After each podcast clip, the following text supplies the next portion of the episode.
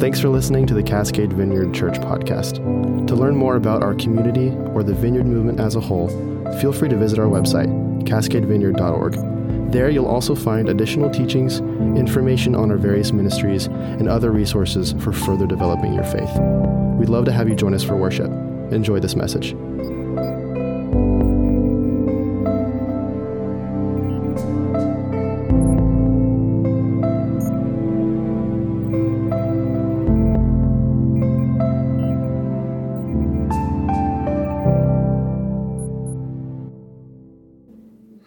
Get your uh, tea and crumpets or your coffee and donut holes. So, so I always say tea and crumpets, and a couple weeks ago in the uh, crossword puzzle, crumpets was one of the answers, and it was often eaten with tea. And a certain person in our congregation got it right, because I always say tea and crumpets, even though we have neither. Do we have tea? We have tea. We don't have crumpets. Can you work on that? Okay, thank you. We'll get crumpets. We have donut holes. I think they're better than crumpets, maybe. I don't know what a crumpet is, but um, yeah. So, hey, uh, good to see you guys. Thanks for being here. It's uh, on this uh, summer weekend. We've got a lot of folks obviously traveling. We've got people in California and other places. Hungary. Emma Shea made it safely to Hungary. If you prayed for her, thank you. She's appreciative of that. With and they made it, I don't know if you on the news, some of you don't watch the news, but all the airports and stuff, flights, but they made it really smoothly and easily there. So that we're happy for that. But we're happy to be here, and I'm happy that you guys are here. We're going to continue. We've been looking at First Corinthians thirteen, answering the uh, esoteric or maybe not so esoteric question, uh, what does love look like? Uh, what are the practical outworkings of love? Uh, there's a, uh, a cohesion, there's a unity to First Corinthians thirteen. It's not just a bunch of random sentiments. You know, you, you get the opinion, because he's got this list, and so you, you kind of think, well, Paul just sort of said, oh, love is this and that and the other thing. But but really, it's it's much more Uh, comprehensive than that. Paul mentions the thing he mentions with purpose. This is God's plan. This is God's design for creation. This is how things are supposed to work. And it begins with God. Father, Son, Holy Spirit. Uh, God is God is love, and God is love intrinsically. In and of himself, God is love. He, he is love, and that's the source of love. And that love comes from him, flows into us, Um, and he's created us. There's a there's an emptiness, a need, a longing, a vacuum, if you will, uh, in our hearts that can only really be filled with God's love. And, and so there's a there's a need there that's created as such. God pours his love into us, and as he does that, uh, then we are able to love ourselves. And that's an important step. In in in thinking about this this week, I realized how, how important it is that we acknowledge that we are beloved by him, that we're able to receive his love, because I don't believe we can effectively love one another until we come to that place uh, where we, we love ourselves. So God pours his love into us. We return love to him. We call that worship. We did that this morning. That's uh, uh, worship is, in effect, us expressing uh, love back to God, uh, and then you know, the overflow of that is that we're able to love others. So it's really, it all comes from God loving us. We love him. We love them. Uh, it's one big love fest. It's Woodstock without the mud. Uh, and that's the plan. That's how it's supposed to work. Um, but you know how the story goes, right? Enter Satan, sin, and a distortion of self. Uh, it's a distortion of self. And instead of the life that comes with God's love, we then strive to succeed. We strive to be better than that. We strive to get ahead of the next person. And we, it really is a, this, this vicious cycle. The old illustration of the hamster running around that wheel is, is really uh, true. Sometimes that's what life is like, is trying to get ahead, trying to be better than the other person, trying to further ourselves, because You know, God has a plan. We think we have a better plan. My plan's better than God's plan. Um, and and what happens is that that we then, instead of uh, loving, we turn inward, and and we build walls. We create walls that block love, and and we're unable then to fill that the void that's there with the things that we try to fill it with. We try to fill it with other stuff. Um, those things become idols, and then it doesn't work the way that God intended. Um, we end up, you know, judging. We end up competing with one another, and it's just it, it it's it really results in what we see so much of in the world today around us. Um, envy, we said last week, is the result of living in a state of competition. And again, we talked about competition being, uh, there's a place for it, right? Our grandson's at a soccer tournament today, and it's when you're playing soccer, you can be competitive. That's okay. Um, but it's not a good lifestyle. You can't be competitive with one another all the time.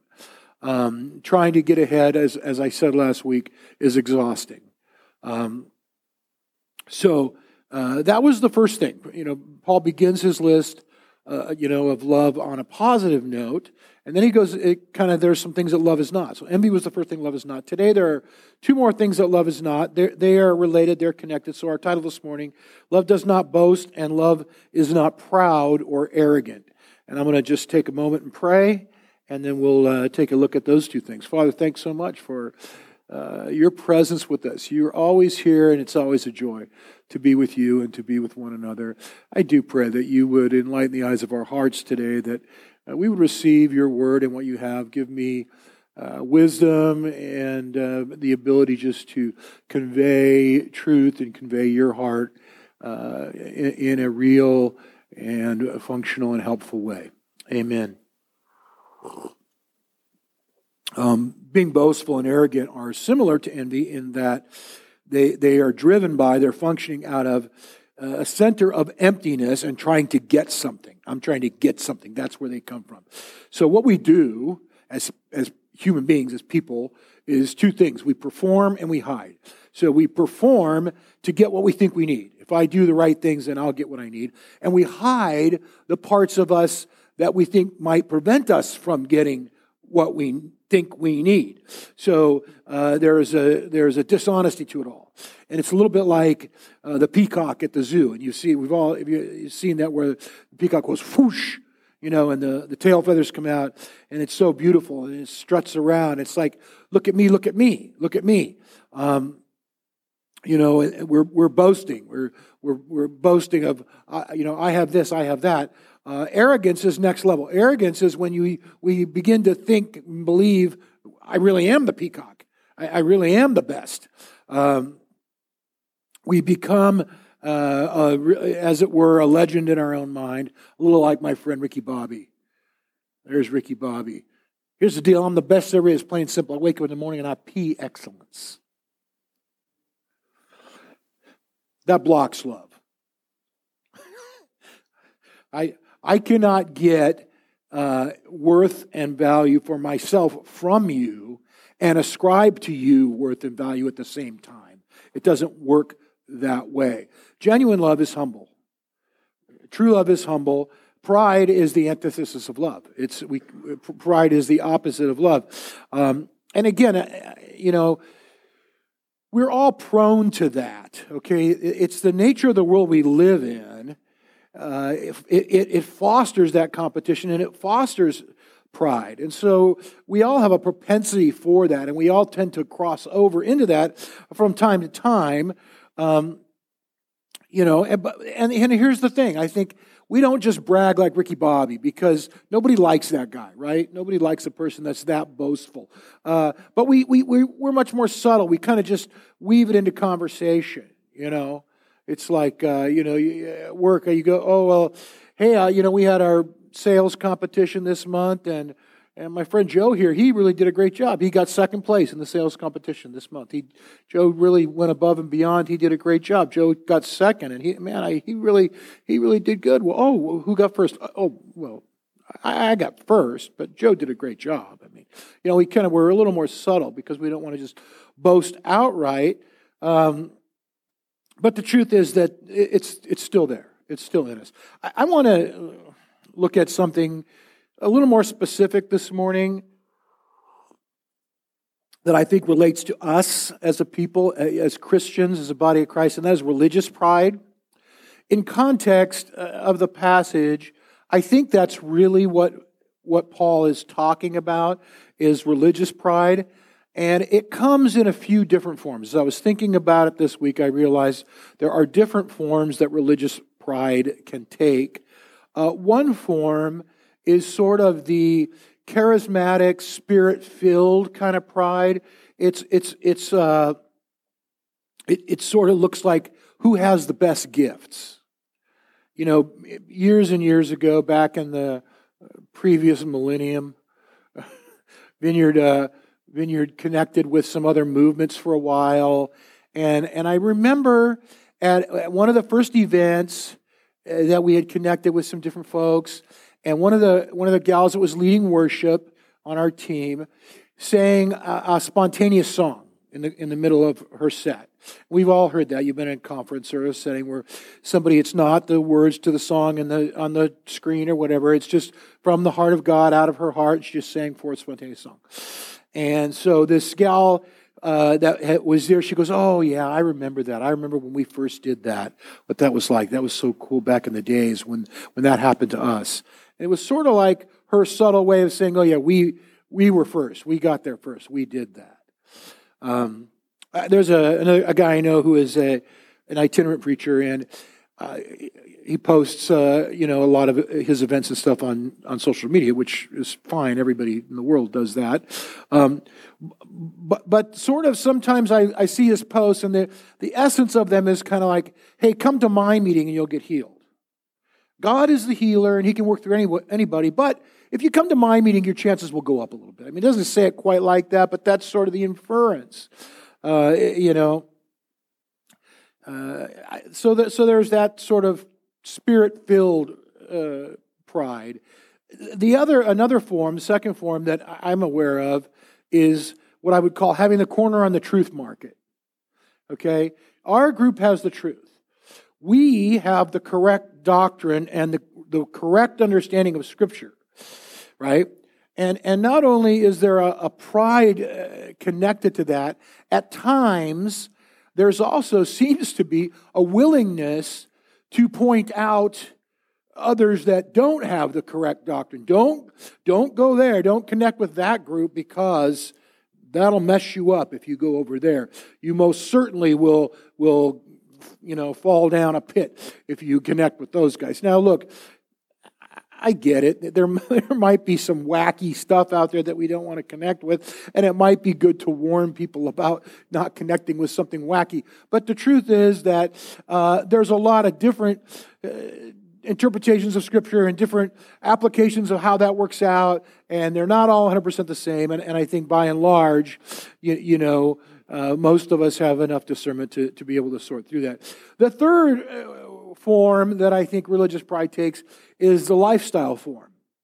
It's holier than thou. We don't smoke, drink, chew, or go with girls that do.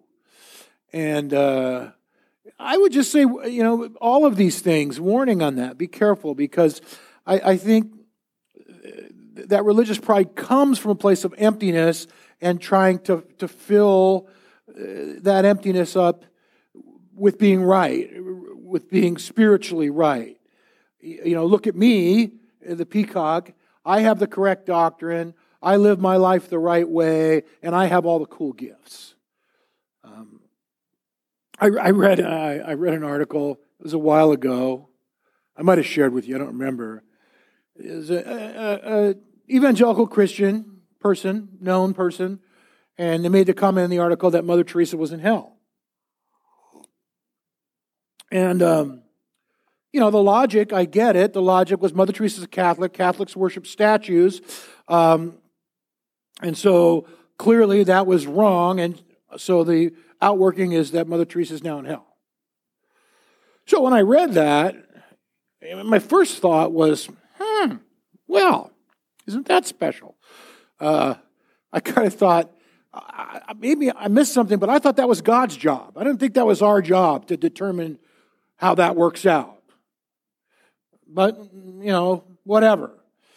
But my second thought, almost immediately after that, was based on the things that Jesus said equate to faith, I kind of thought Mother Teresa scored pretty high. It's like, you know, the, all that do it under the least of these thing, you know, the widows and the orphans and stuff. Hmm, I don't know. Uh, so so when somebody makes a statement like that, we you could call that arrogance, maybe. To take, in my mind, to take the role of God and say this about another person. I, I, I, far be it from us to say anybody is in hell.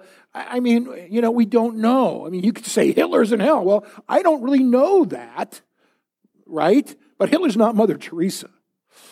It's just a challenging thing. Here, here's the truth. Paul says in Romans that all have sinned and fallen short of the glory of God. Not some, not a few, not the really, really bad people, but all. All people have sinned and fallen short of the glory of God. Um, so we don't boast in who we are. Go to uh, First Corinthians for me, if you would.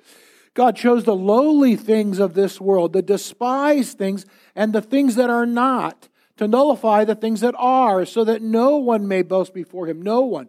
It is because of him that you are in Christ Jesus, who has become for us wisdom from God. That is, our righteousness, holiness, and redemption. Therefore, as it is written, let the one who boasts, boast in the Lord. Go to Ephesians for me, one more. For it is by grace you have been saved through faith. This is not from yourselves, it is the gift of God, not by works, so that no one can boast. There's no boasting in our lives for anything other than Jesus. Uh, that that's it. That's all we've got. We we we can't say, uh, don't be like that guy, because that's what the Pharisees did. But we really can't say, oh, but you are like that guy, and be an anti-Pharisee Pharisee. It's all the same.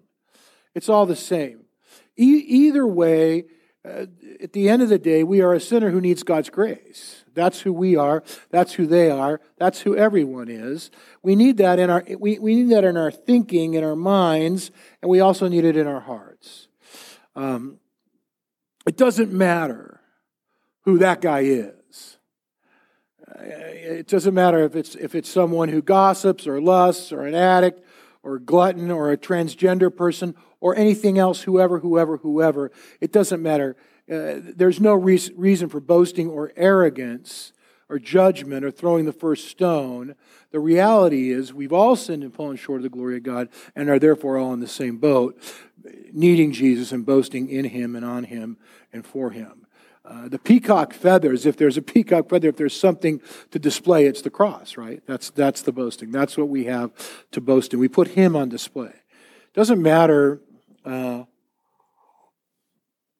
what our issues are. We all have issues. We, we all have something. Um, we need him. We all need him. We all need to walk in humility. Uh, we all need to admit that, yes, I do need him. Um, now, so so there's there's a balance in this, and there's a couple of things. Uh, there's this can be taken to extremes, and I want to identify, I think, two extremes that uh, I would caution us against. And, and one is this. Uh, we've all sinned and fallen short of the glory of God. You can take that to an extreme, and you make yourself lower than low. All of a sudden, you know, you're the worst person on the planet. Uh, and we've this is this has taken place uh, in different groups of Christians historically at different times. We don't see that as much today, but I I have seen this in individuals who have somehow convince themselves that that they are the, the worst of all sinners. Um, you know, Jonathan Edwards said we're like a spider hang dangling by a thread over the pit of hell. And uh, you know, somebody could say, "Yes, if that's true, I am. I am that spider." Um, you know, but but here's the thing. Here, here's the reality of that: is this that that that that we are in Him. We are in Him, and in Him we are beautiful, beloved children of God. And we can embrace that. We need to embrace that. Uh, we, we, we love God, and then it's, it's the two commandments. we love God. And then the second one is love your neighbor how? As yourself. Love your neighbor as yourself.